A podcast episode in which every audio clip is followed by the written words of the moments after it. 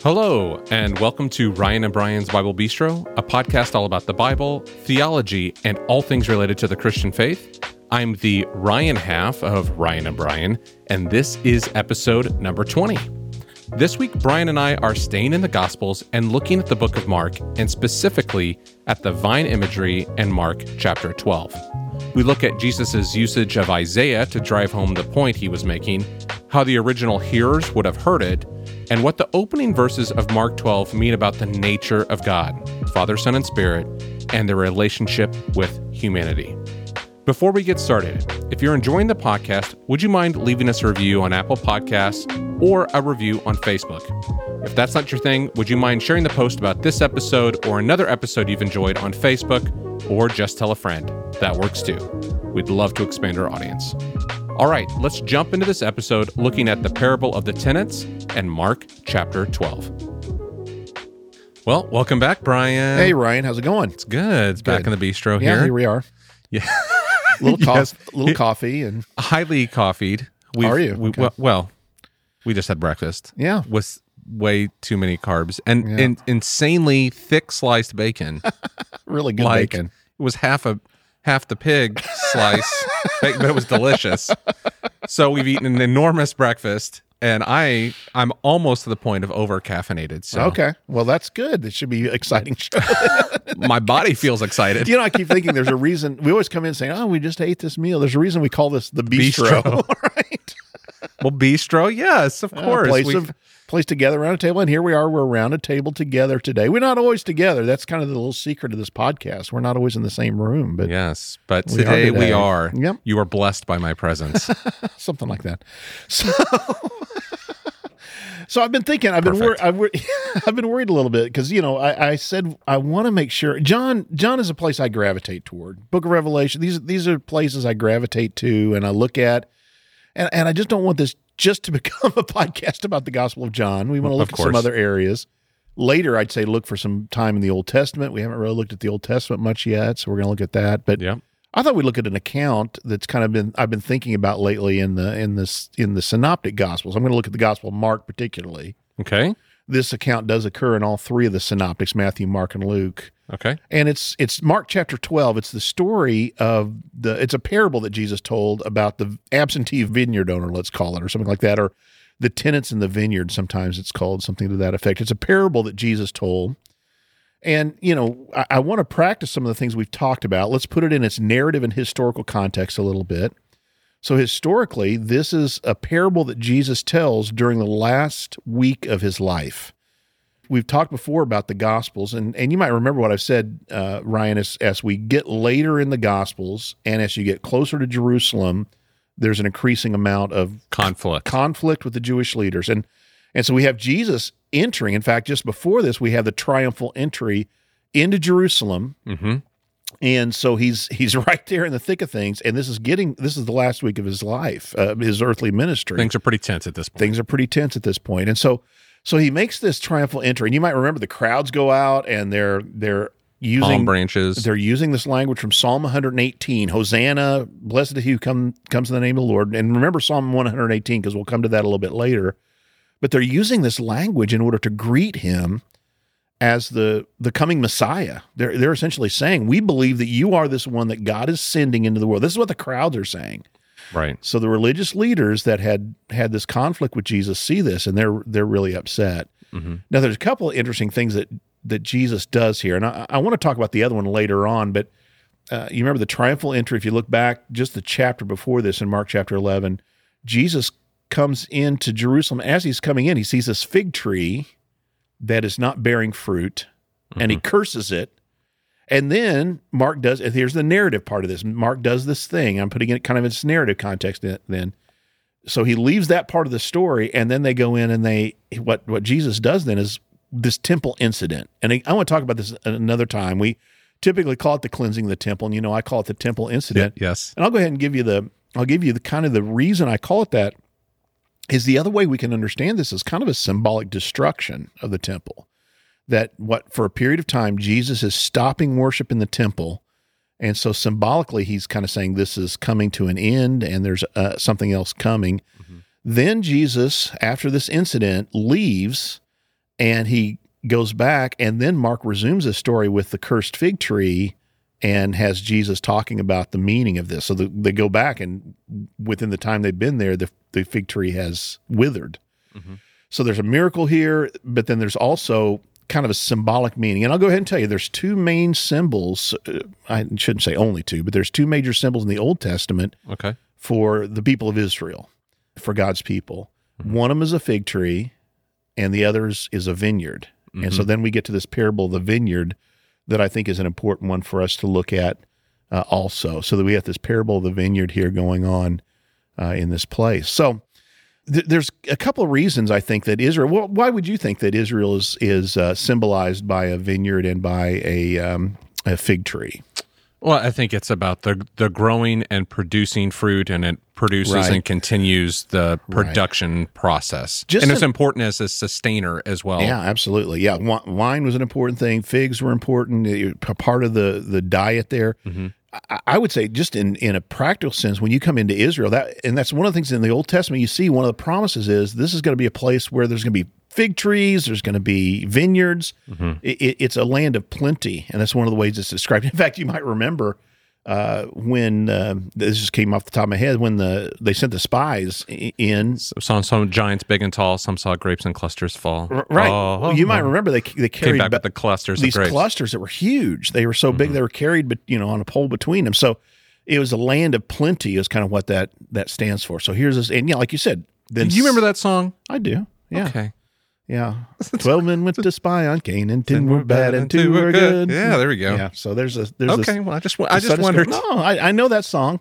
You're the music ministry part of This this is podcast. flan- that- I mean, that's flannel graph material songs right there. Well, and I remember, I remember a flannel graph of these two, two of these spies carrying on a pole between them this huge, Huge cluster, cluster. of grapes. Yes. Okay? So as a part of the way that God was talking about the plentifulness of this land, you know, land flowing with milk and honey, it was a, it was a good land. But then, like you said, then symbolically, it, it comes to stand for God looking for this fruit to be produced. So let's let's read a little bit of Mark chapter twelve, Okay. starting in verse one. Uh, just read uh, for me, if you will, about uh, the first, just the first verse. Actually, let's Okay. start there. Jesus then began to speak to them in parables. A man planted a vineyard, he put a wall around it, dug a pit for the winepress, and built a watchtower. Okay, now here's the here's the thing, and this is again one of those things that we're always saying. Let's look for you know how we understand this. Let's look for a little bit, you know, dig a little bit into this. So we could read this story, and I think most of us know this parable. We could understand this parable anyway. And I'll go ahead and just tell you, you know, the short version is that that there's tenant farmers, and uh, the owner of the vineyard sends to get his rents.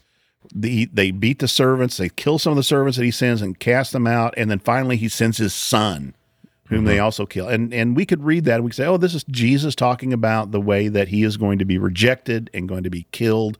So we understand we understand this part of it.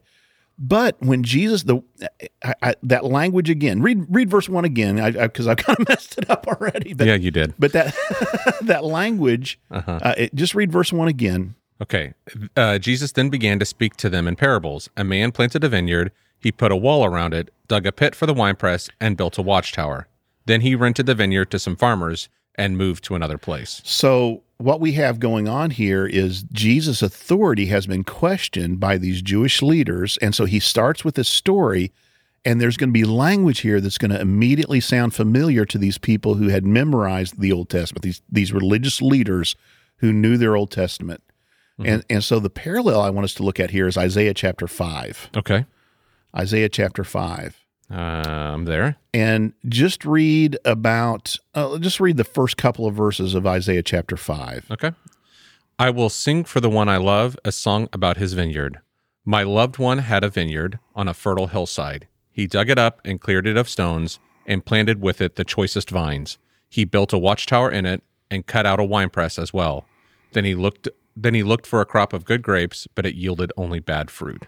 So what parallels do you see here? What what do you notice that's similar? Uh, well, the vineyard, just Right. generally clearing the stones, Yep. And watchtower. probably even goes along with building that wall. So Jesus Yeah. he built a wall around it. When you clear stones, you still see this sometimes in, in some areas of, of the country in the United States, for example, you clear a field of stones and then you put those and build a fence Fence. around it. Mhm. So Yep. Uh, the the watchtower. yep. Um, we haven't got to the wine press part. And Well, it, it says it dug a wine press Yep. uh, in verse one there. So all of those are parallel. I, so I think this language they would have understood. Okay, he's he's referring back to this idea of Isaiah chapter 5 Mhm. Now this th- we call this the song of the vineyard sometimes in, in Isaiah five, and, and this passage is really about a, a, a judgment on God's people because they are not being the kind of people that God had called them to be. This was a judgment passage in this prophet in, in the prophet Isaiah. The the leaders would have recognized this. And so they they hear this, and then so Jesus is connecting. I'm saying, and this is one of those things that we can kind of look for this parable. So what it says here is that in that case, he was looking for good grapes, and it yielded only bad fruit. Kind of reminds us of that fig tree that I just mentioned a minute Right. ago. He was Yeah. looking for fruit, found none. cursed it. So yeah, so let's go ahead and read in Isaiah five, kind of the end of the story. So because this is something that would I think Jesus was intentionally calling to people's mind. So go ahead and read. Um, read. Go ahead and read three through seven. Okay. Now, you dwellers in Jerusalem and people of Judah, judge between me and my vineyard. What more could have been done for my vineyard than I have done for it? When I looked for good grapes, why did it yield only bad? Now I tell you what I am going to do to my vineyard. I will take away its hedge, and it will be destroyed. I will break down its wall, and it will be trampled. I will make it a wasteland, neither pruned nor cultivated, and briars and thorns will grow there. I will command the clouds not to rain on it. The vineyard of the Lord Almighty is the nation of Israel, and the people of Judah. And the people of Judah are the vines he delighted in. And he looked for justice, but saw bloodshed, for righteousness, but heard cries of distress. So, like I said, you see the judgment here, and what he's referring to here in Isaiah's context, he's referring to the time when the people are going to be taken away into captivity. Mm-hmm. Now, the Assyrians come, and of course, the people repent, and and only the northern kingdom is destroyed at that point. Mm-hmm. But then the Babylonians at a later period of time come because the people continue to be unfaithful. They continue to not yield good fruit, and so it's, they're they're taken away. So this is the judgment that that is made in, in Isaiah. So going back to, into Jesus, if he's referring back to this, this is going to immediately call this to mind. And this is where I'm talking about, you know, when we talk about knowing these stories well, so that, you know, in the same way that the people who heard Jesus' story initially would have made these connections, that we're able to make these connections as well. That's and you can see it linguistically, you can see it thematically here in in the connections. And so that's that's again what I'm talking about, this idea of, of looking for these connections. So back in Mark 12, we've only read verse 1 so far. Let me read a little bit further here than uh, verse 2 and following. It says that at harvest time, he sent a servant to the tenants. And, and literally, I'll say here, just linguistically, this doesn't make a huge difference, but it says in due time, which the NIV, I'm reading the NIV here, they've interpreted as harvest time, probably the correct interpretation here. In due time, he sent a servant to the tenants to collect from them some of the fruit of their vineyard. But they seized him, beat him, and sent him away empty handed. Then he sent another servant to them. They struck this man on the head and treated him shamefully. He sent still another, and that one they killed. He sent many others. Some of them he beat, others they killed. So, to this point, then, uh, let me just say a couple things. First, the concept of tenant farming is probably something that would have been familiar to the people. And most of us are probably familiar with it to some extent. I know my my family has a history of this. My my grandparents on my mother's side were tenant farmers at one point, where they they didn't own the land, but they farmed it, and then they would, of course, were expected to have a percentage, whatever the portion that was required was to be sent, you know, to the owner, uh, and and you know, it's it, that's a concept we're familiar with. So when the owner sends for these tenants, he- here's basically the primary point I think that Mark's getting at is the, these tenants are acting in an irresponsible and a kind of a surprising way. You know, the expectation they're not the owners, they're the they're the tenants. And and so it's almost like they think they're getting away with something by keeping for themselves what rightfully belonged to God. Mm-hmm. Okay. Or I said God, but the owner the owner. Yes. I'll go ahead. I guess I gave away the ending there. The the, the owner of the of the vineyard is is God. So these these leaders of Israel, I think, you know, Jesus is speaking kind of in a judgment against them. Isaiah is kind of a judgment against the entire nation and their inability to follow him. Jesus is kind of honing this in on the leaders and saying, you know, you've been given a responsibility. Same kind of thing we see with him using the image of shepherd in other places. You've been given this responsibility and you have um, neglected it. You're misusing it for your own gain rather than thinking about why, you know, why God has given you this responsibility. So he sends a series, and I think it's important that we have this series of, of servants. What we typically understand here is that Jesus is talking about Prophets. the prophets, right? That God continue, like Isaiah, God continued to send these messengers to say, You need to pay me the fruit, you know, that is owed to me as the owner of this vineyard. And yet they rejected the prophets. There were prophets that were, you know, un- Killed, killed. They were uh, misunderstood. They were they were not listened to, cast out. cast out. And so this is what we see happening with these servants. So Jesus is kind of recounting this period of time of Israel's unfaithfulness. And yet, when the prophets, when God would send a prophet, raise up a prophet, and I always say this prophets only need to be raised up in times where the leaders of God's people are not doing what they're called to do. If, if for example, the in, in the Old Testament, if the priests, high priest, uh, kings, if if they were doing the things that were pleasing God and leading the people in this way, there'd be no need for a prophet. Prophets typically come. Well, think of some of the examples when you see prophets arising in Israel. You see, uh, King Ahab's a good example. When Ahab and Jezebel are king and queen, Yeah. this is when Elijah comes on the scene, right? And Yep. and he's the one that has to speak to them. Samuel, even at an earlier period of time, we see him coming when Eli is the And his is- sons and are his sons, and so this is a time of crisis i i for God's people. That's when a prophet needs to arise. Isaiah, you know, he, he's his early ministries during the reign of King Ahaz. Um, famously, of course, in chapter three, into into the reign of King Uzziah, and then and then we have Ahaz, and so so here he is, you know, in this time where again the king is going away from what God wants for his people, uh, and the people are following that, and so this is when a prophet arises. So Jesus, again, in this parable, I think is kind of recounting this history. Again, we could have understood, we can understand this parable uh, without that background, but I think that background just kind of you know reinforces it, maybe, makes it a little bit richer. So now here's here's where we go. Verse six. Then this is Mark chapter twelve, verse six. He had one left to send, a son whom he loved. He sent him last of all, saying, "They will respect my son." But the tenants said to one another, This is the heir. Come, let's kill him, and the inheritance will be ours. So they took him and killed him and threw him out of the vineyard. So they killed the, the owner's son, throw him out of the vineyard. What then will the owner of the vineyard do? He will come and kill those tenants and give the vineyard to others. Both in Isaiah and also here in Mark, notice there's this question. what will he do? Yeah, what in in in Isaiah the question was, um, what more could I have done for my vineyard, right?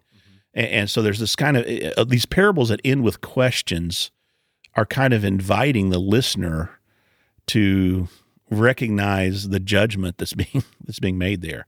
So you know, and and and so in Isaiah he says, "What more could I do for my vineyard?" And he's inviting people to say, "Well, you did, every, you know, you dug it out, you made a watchtower, you put a wall around it, you did everything you could." And that's when Isaiah says he's talking about his people. You know, this vineyard is Israel, the vine is Jacob. So there's that idea I think that we have. And then the same kind of question here then is what will this owner do? And then his answer is he will come and kill those tenants, give the vineyard to others. And then he quotes uh, this passage from Psalm 118. Now, Psalm 118 was one that was very strongly connected to Passover. I've already mentioned that that this is what the people are shouting during the time of the triumphal entry. They're they're using Psalm 118. This was an important passage during. Of course, it's the feast of Passovers when Jesus this this final week in Jesus' ministry, earthly ministry. So he quotes 118. The stone the builders rejected has become the cornerstone, and the Lord has done this, and it is marvelous in our eyes.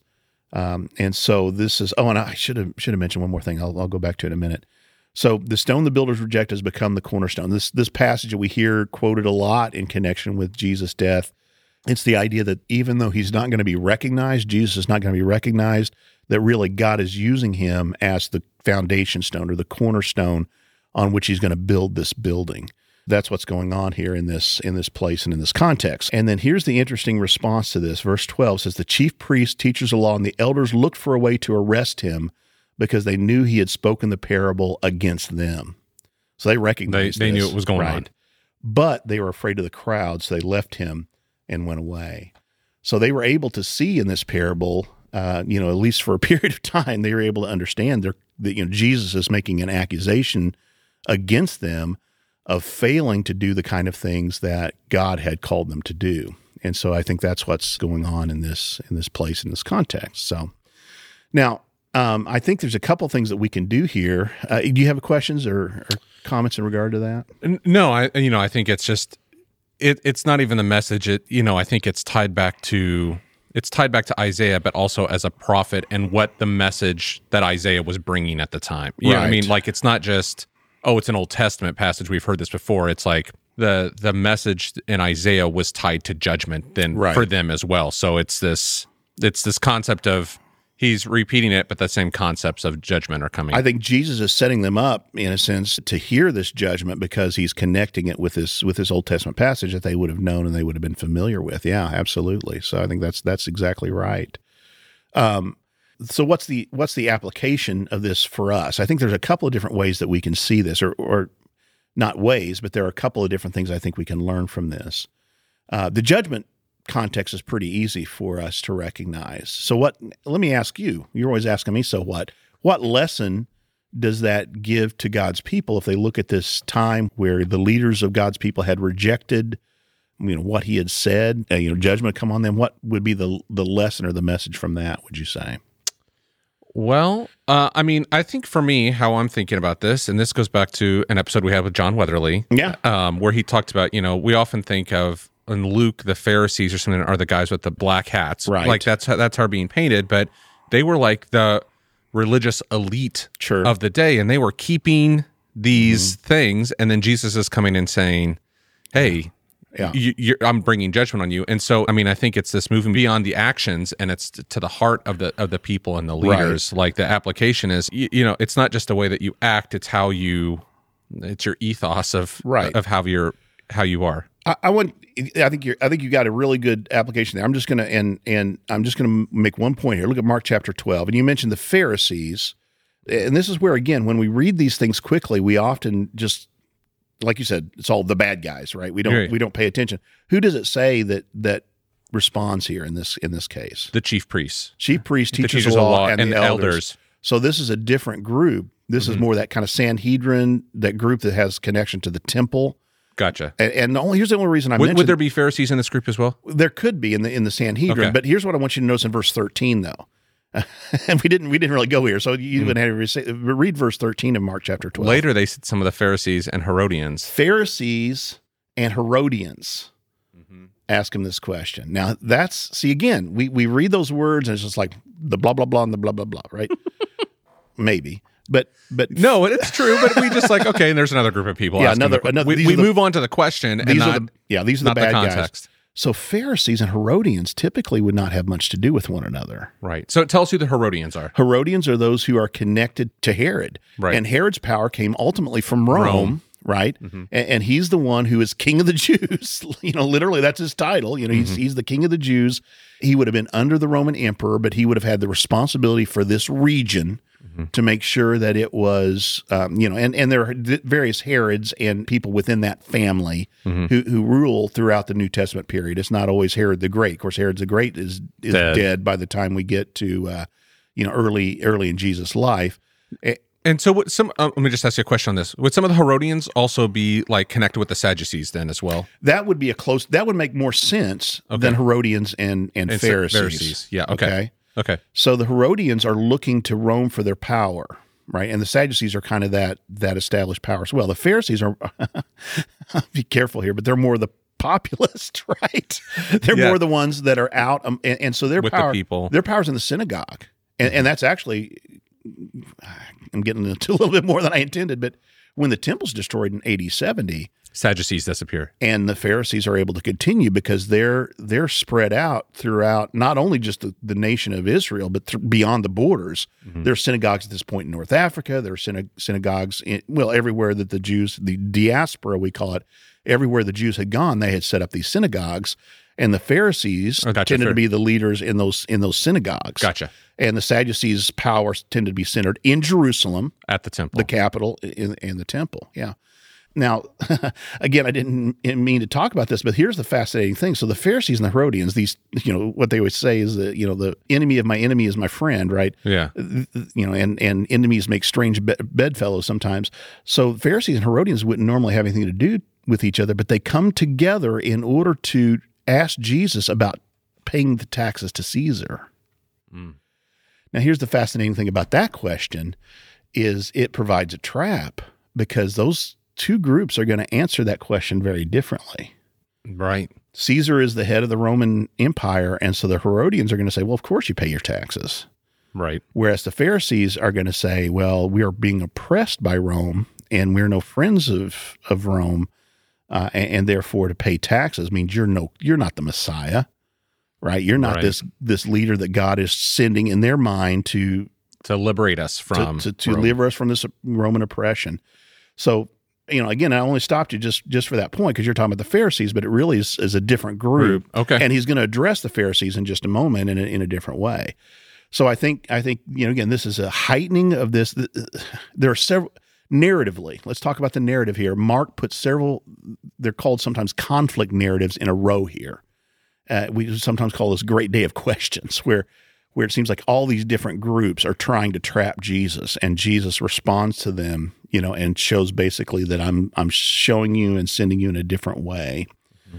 So that's one application back what you said. I think you're you're right. We so here's kind of the way I might put it is we have to be careful to make sure that we are understanding God's will, not imposing our will or what we understand God's will to be upon Him, mm-hmm. but we need to put ourselves in a position where we're bearing the fruit that He wants us to bear, if if you will, rather than trying to do. You know, we're we're seeking His kingdom rather than building our own kind of thing. And, and again, they were really trying to take, you know, the vineyard owners or the vineyard tenants, I should say, in the parable, were trying to take what was rightfully not theirs for their own benefit mm-hmm. rather than recognizing what the owner wanted.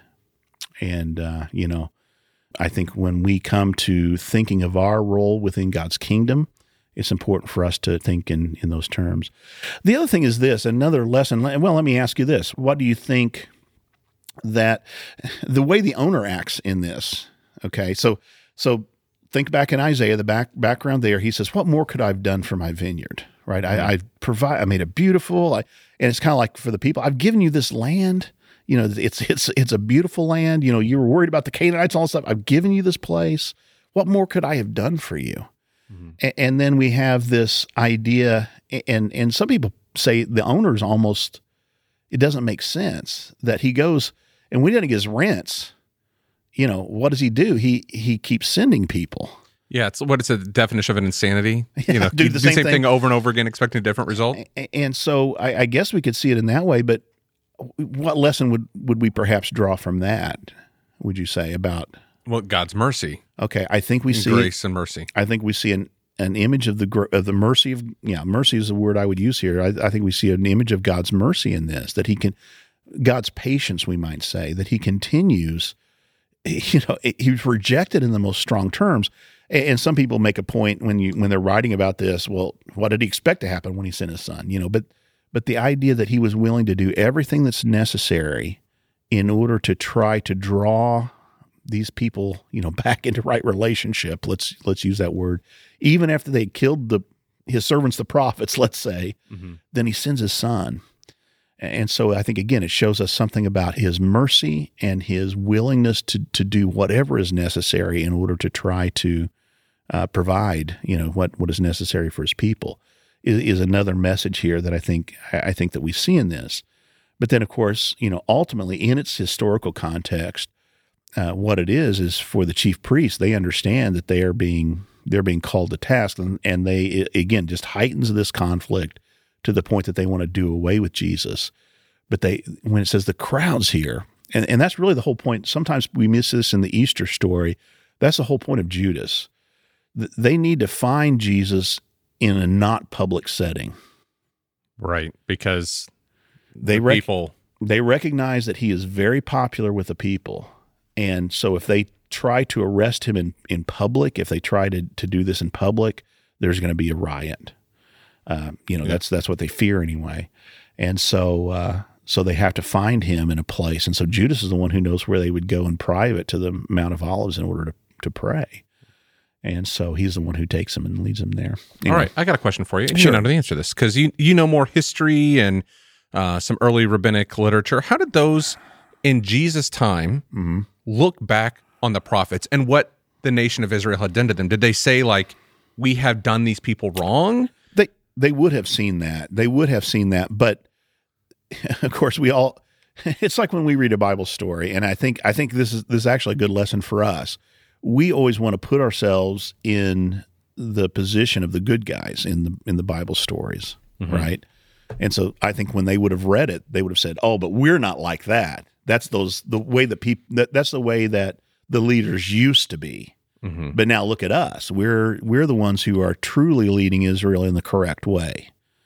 You, you, get Yeah. what I'm saying? So I don't think they would have identified with it. And what Jesus is doing is he's saying what you are, even what you're doing right now, in rejecting me, is you are putting yourself in this role uh, of being against me. And that's why, you know, the first application I wanted to mention was this idea of judgment and us being careful to think. You know, we want to immediately put ourselves in. Oh yeah, we're doing We're not doing that. we are, we're doing the Lord's work, and I think we need to ask ourselves: Are we are we being true to the owner of the vineyard, right, or are we uh, trying to just aggrandize our our own selves? You know, Yeah, well, it's it's it's the you know the rhetorical question. Well, what if Jesus came today? Yeah. What what, What- would we? how would we respond to How would we respond? Yeah, And yeah. oh well, we would know it, and we would accept Right. Mm-hmm. it, and be there'd be no problem. So I just I just wondered how those.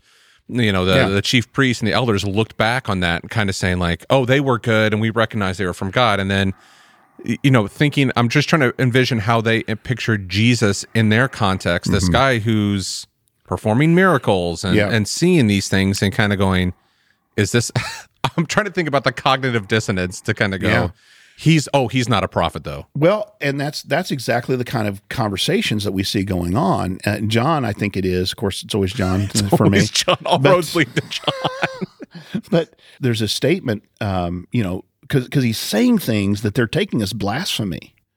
right? right Because he's saying he's saying, well, you know, I'm not just the king. I'm I'm really equal with God. yeah And they're going blasphemy. But on the other hand, the response is, you know, when the Messiah comes, what more could he do than this man has done? You know, he's opened the eyes of the blind, raised the dead. You know, uh, he, he's caused the lame to walk. All these things that Isaiah prophesied. What more could the Messiah do? Right. So there's some people who are persuaded by that, and yet there are others because he does not fit their paradigm of what it is that God is doing in their context. Okay. Yeah. So again, take that and put it in our in our you know because it does not fit that. Well, that can't be from God, right? He doesn't matter what he does, you know, mm-hmm. and, and that's that's the thing, you know, the idea of the signs, you know, and, and I've said this to people before today. You talked about well, what if Jesus came today and you know, I've heard people say, well, if we could see miracles the same way that we saw them in Jesus' day, then I would be a believer. But, you know, mm-hmm. why do we have these stories about what Jesus did back then? A- And my point is, well, you know, the problem is with with your point of view is the scriptures make clear that even those who were eyewitnesses to the sign didn't necessarily believe who he was. They saw these things, and yet because of their own heart and because of their own uh, stubbornness, uh, I don't know what all you want to say, their setness in their ways. Um, maybe that's a lesson for us there to be, you know, you know, it's a fine line between. I think we need to be open minded and listening and willing to to hear. Uh, we have this tendency to, you know, and even uh, cognitive scientists have showed us this: the confirmation bias, oh yeah right? That we need to be self aware enough to see areas where we are perhaps not looking at the evidence completely. This kind of thing. So. yeah well and i guess this is my question you know we talk about this is a podcast all about the christian faith and Right. you know the like application here how do we make sure that we're not blinded Yeah. you know what i mean because I, I think it, That's uh, great we all can have blind spots you know how do we what- how does a community make sure the community doesn't Right. have I can think of a couple things. You, you you give me a couple of years too as you think about it. But my own blind spots are. yeah, let's have a series of. if well But, i don't know uh, if you know this brian but i don't well, once you learn Greek, no. But the Oh the uh, the no, the I think a couple things is one. You mentioned this idea of Christian community, and we need to understand that the kingdom of God is much bigger than people who look like us and think like us and sound like us and have a similar kind of culture than us. So there's a couple ways I, I think this is important is to be in conversation with Christians uh, who have other perspectives, to be in other, you know, and I'm talking primarily cultural. That's one of the reasons, and and there's lots of debate about short term mission trips, and we haven't talked too much about this at this point, but you know, I've belonged to mission organization in the past. I worked with a mission organization in the past that had short term trips and and one of the things that that we were very intentional about uh, that I, I think you need to be careful for a short term mission trip isn't just about us going down and helping those poor people in those other places. Mm-hmm.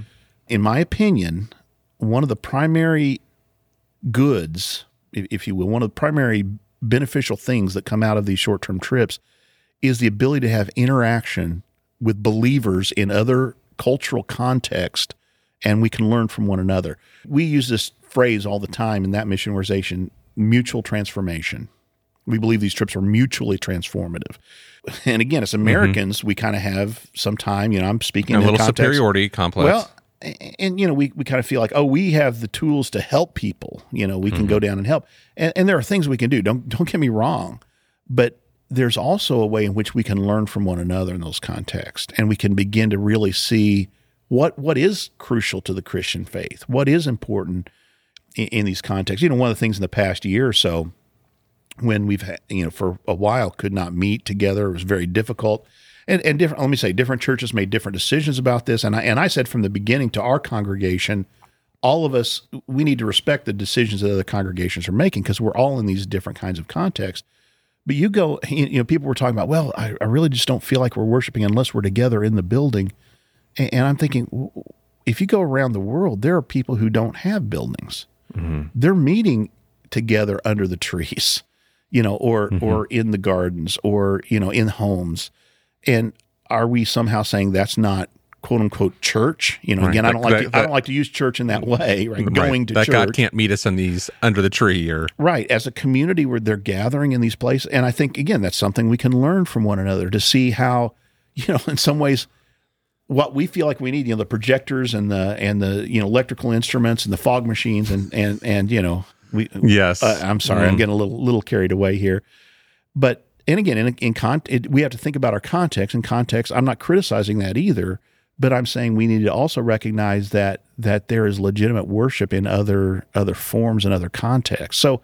So I would say this kind of idea of being in conversation with other people, taking opportunities that we can to live life with people who are different than we are, whatever that looks like, whether it's a short term trip or intentionally long term building relationships, probably even better, friendships with people who are different than we are, maybe even speak different languages we, than we do, so we can we can understand better. Those are a couple of ways I think that we can be aware of our own biases. I think even just learning about uh, history and, and other people, I think can can be a good thing um, you know, it never hurts to pray and ask God to show us those areas in our life where we may have blind spots also. But what what do you think? Do you have any ideas or any thoughts on on some of that? Uh, gosh, I haven't learned Greek yet, so I don't know. um, well, once you get that, you'll figure it all once, out. Once so. I learn Greek, the whole world just falls in place. Um, you know, I, I think it's you know engaging in those conversations and yeah. and and you know, I've I've been on mission trips. We talked yeah. about when I was in Ukraine in in 2005, and you saw yeah. how the church yeah. existed in a very different cultural context, and a context that had come out of some really hard yeah you know some hard times there uh on, when it was the ussr yeah um so it was you know seeing that and i mean that was challenging for my faith yeah. in some of those ways and how i look at what I do here, and oh, and I've been in Poland and I've seen things there, and that's very uh, much more Western, but it's still it's this different cultural yeah. context, and so I think yes, like you said, learning from others, and I guess one of my things is, and I and maybe you can talk about this because I think how do how do we discern some of that stuff sometimes mm-hmm. because it i'm not saying we have the corner on the market on, on everything. You know, it's like it's this community coming together that the, Right. the church and and Revelation we see every mm-hmm. tribe, tongue, and nation in there. How do we make sure though, as as we bring all this together, that we're having an honest view? You know what I mean? Like because because Right. there are cultural contexts that lean a certain way, but maybe it pushes it too far, theology too far in a direction. Well, I, I think I don't know that we're ever going to have an honest view. Yeah. So I think the the main thing there is having the humility to to recognize that my view is not equivalent the to truth. the Right. view. that I am I am seeking. You know, so so again, for me, scripture is a very very important part of this. I'm seeking to understand what God is doing both in history and also in the present. I want to have eyes that are open to that. I think having brothers and sisters speaking into me, even you know those with whom I disagree, is an important part of that. Being in dialogue, and I'll say that's a, a thing that we've lost. I think you mentioned this idea of Ukraine, and and let me just give you one example, maybe that will help. Is I sometimes hear I try to be pretty positive about the future of the church, right? Yes, you do. But but there are times where people will, oh, our, our attendance is down, you know, ten percent or whatever, and you think, you know, there are Christians who, like you said, have gotten through and and today are going through persecution, but have gotten through very difficult times, and the church has survived, right? The church has been victorious in those elements. Yeah. And, and I again, I think just even changing our perspective about what it means for us to do God's work, right? Um, it's not always about the big productions, but it's about you know. Um, oh, I think it was um, Dallas Willard, but ultimately he says the kingdom of God is something that passes from one human heart to the other. You know, at at the basis, it's it's a discipleship kind of movement uh, where we're you know what whatever kind. It's not it's not big groups assimilating. It's more one heart sharing the gospel with another, and that heart responding. And and so uh, re- I think he called it a revolution in human heart. I'll have to look up that reference, but but uh, you know that I think to keep that in mind that what we're doing is is more about the the people right around us than these big kind of things, and uh, you know trying to keep that proper perspective. I guess is what I'm trying to say. Uh, also to make sure that we're on board with what God's doing. So Yeah, and you, you mentioned like reading books, histories, and understanding. Like the, you know, I, I've been reading. I'm not making any comments on current culture, but I've read stuff about like how the church Yeah. thrived in communism. Yeah. you know, and like and it's these small groups, and it was people to people, Yeah. and it was like in these small. There was no production, there was no building. It was we meet here, we had and it's encouragement, and it's meals, Right. and it's and it's going that way, and uh, learning from them and seeing their faithfulness in that, and well, you know, there's a church in, in Cuba today. There's the churches in Cuba that, you know, the churches in these places and, and now in North Africa and some of these places. I have, you know, students who are serving in, in countries where they, they can't be there officially as missionaries, yet they are sharing the gospel with people in, in very difficult circumstances. And so, you know, I think, I think all those, you know, to, to remember that the church advances even in those difficult contexts, you know, and all this is to keep our eyes on what Yeah. God's mission is. Yeah. You know, like so we're not the the tenants that keep pushing away and thinking, you know, we're seeking our own uh seeking our own advances, but we're seeking right. the advances of Yeah, God. And that's so um yeah, very good. okay. Anything else you want to add to that? I don't think so. I think that's about, all I had with that today. I just thought it'd be good to look at something different than John for a while, and Yes. and and bring you know even though we're still talking, about I guess, about the temple and about you know those kind of i- images, but the image of vineyard. Now I will mention that just if you haven't gone back and listened to the some of the stuff we did on the temple in the Gospel of John, that the temple itself had this this The relief of the vine on it, which again stood as kind of a symbol for Israel. You know, it was something that pe- they would have seen in Jerusalem. It's something that that they would have thought about on a regular basis. And I was going to say this as well. I, f- I forgot forgot two other things. um, one is that last time it says owner of the vineyard, the word there is actually kurios, which is the Lord of the vineyard. And and I think again Jesus is kind of bringing this in to to make sure we understand that the Lord is the owner of the vineyard. Uh, but the other thing is this: we're familiar with, depending on what part of the country we live in. If we live in the United States or someplace else, we may have seen vineyards. You know, there's some places where vineyards are more plentiful than others. Israel is one of these places. Galilee, particularly, is one of these places where that's that's a part of the culture. Same way, you know, we're right now in a place where you see corn and beans, right? And maybe a little wheat. Yeah. There, it was vineyards. You know, that that's one of the main things. Uh, olive groves, uh, fig trees. These these are the things that you would have seen. Uh, and so it would have been, ve- you know, vineyards would have been very familiar to you. And so I think Jesus is again drawing from the familiar in order to make this point. So, Very good. Well, Brian, thanks so much. all right. Thank you, Ryan. Yeah. Till next time. Yep. Talk to you soon. Uh, bye. Bye. Thanks so much for listening to this episode of Ryan and Brian's Bible Bistro. Next week, Brian and I are taking a look at some recent archaeological discoveries that help enlighten the stories and message of Scripture. We hope you'll join us for that. You can find show notes, links, and more at thebiblebistro.com, as well as sign up for our email newsletter to stay in touch, but also to get some exclusive content we are working on right now. You can find us and follow us on Facebook and Instagram at The Bible Bistro. And as always, you can subscribe to us on either Spotify or Apple Podcasts. Just search for Ryan and Brian's Bible Bistro. Thanks so much for listening. We'll talk to you next Tuesday.